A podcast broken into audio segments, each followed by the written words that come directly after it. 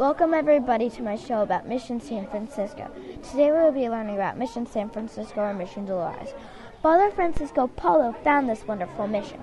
He was born in 1723 and he died in 1789. The mission was located near San Francisco Bay.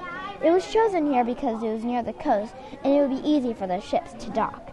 The location actually affected their way of life because it would be cold, damp, and the Indians got sick from the poor weather.